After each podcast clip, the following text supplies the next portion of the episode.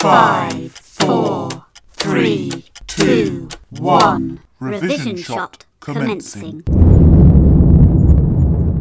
My Last Duchess is a dramatic monologue. What? That's a poem which is narrated from one point of view, like a monologue in the theatre, and offers insight into a character's thoughts and psychology. It was written by Robert Browning, Okay. a Victorian poet and playwright who was an influential liberal. Uh-huh. Mm-hmm. He believed in the abolition of slavery, the emancipation of women, Go on. and animal rights. Now that is amazing. All of these may seem like perfectly normal views to hold in this day and age, but at the time they were far more contentious. The lowdown. My Last Duchess is spoken by the Duke of Ferrara, and although the words are fictional, the Duke himself was real. Oh, He lived in the 16th century and is suspected to have poisoned his first wife, whom he married when she was 14. fascinating. In the poem, he's talking to a visitor who's there to help broker a second marriage between his master and the Duke. They're viewing the Duke's artworks and stop beside a painting of his last wife on the wall, covered by a curtain which the Duke draws.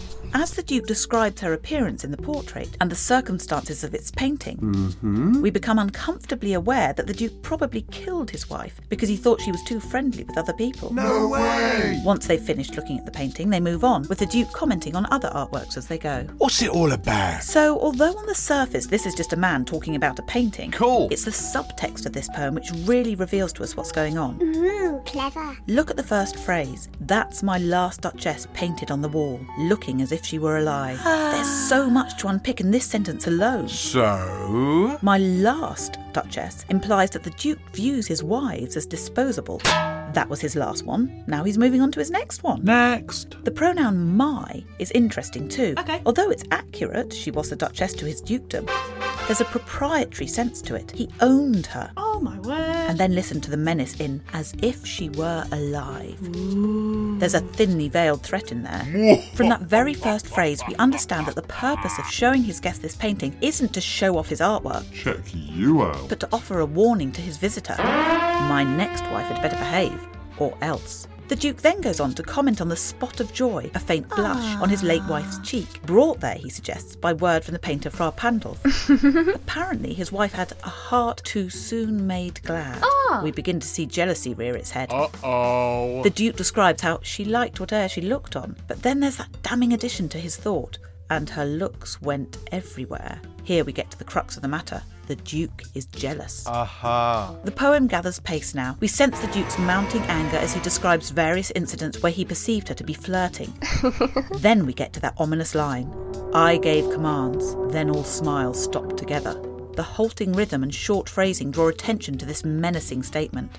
Dig deep. Although it's an extract from a conversation, Browning's poem is written in iambic pentameter. What? Remember, that's five units of unstressed and stressed beats per line. It's a meter that's often ascribed to more socially elevated or posh characters.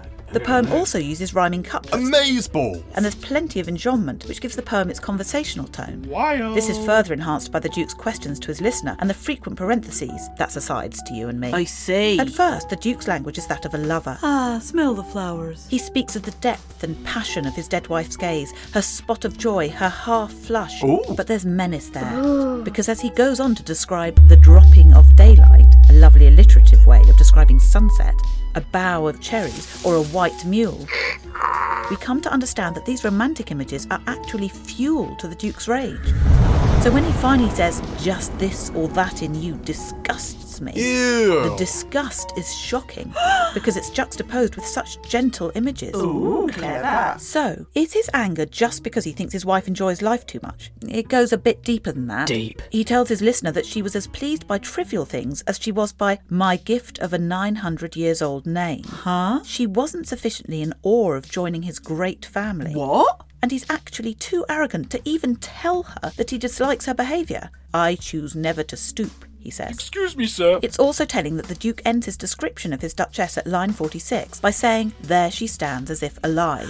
It's almost a repetition of the opening lines, and Browning points up that word, alive, by using assonance with the word rise in the same line. That's amazing. Although the conversation moves on, there is no doubt that he's giving a stark warning to his guest. That's a wrap. Remember, this is just a five minute rundown of the poem. There's plenty more to find, but let's summarise into five points. One. My Last Duchess is a dramatic monologue written in iambic pentameter and rhyming couplets, with frequent enjambment and parentheses. Two. It's written by Robert Browning, a Victorian poet who held liberal views. Three. The poem is spoken by the Duke of Ferrara, who is showing a portrait of his last Duchess to a visitor come to help arrange his next marriage. Four. Browning creates a tone of menace in the poem, as it slowly becomes apparent that the Duke has killed his former wife. Five. He juxtaposes soft, romantic language with harder words to convey the Duke's anger.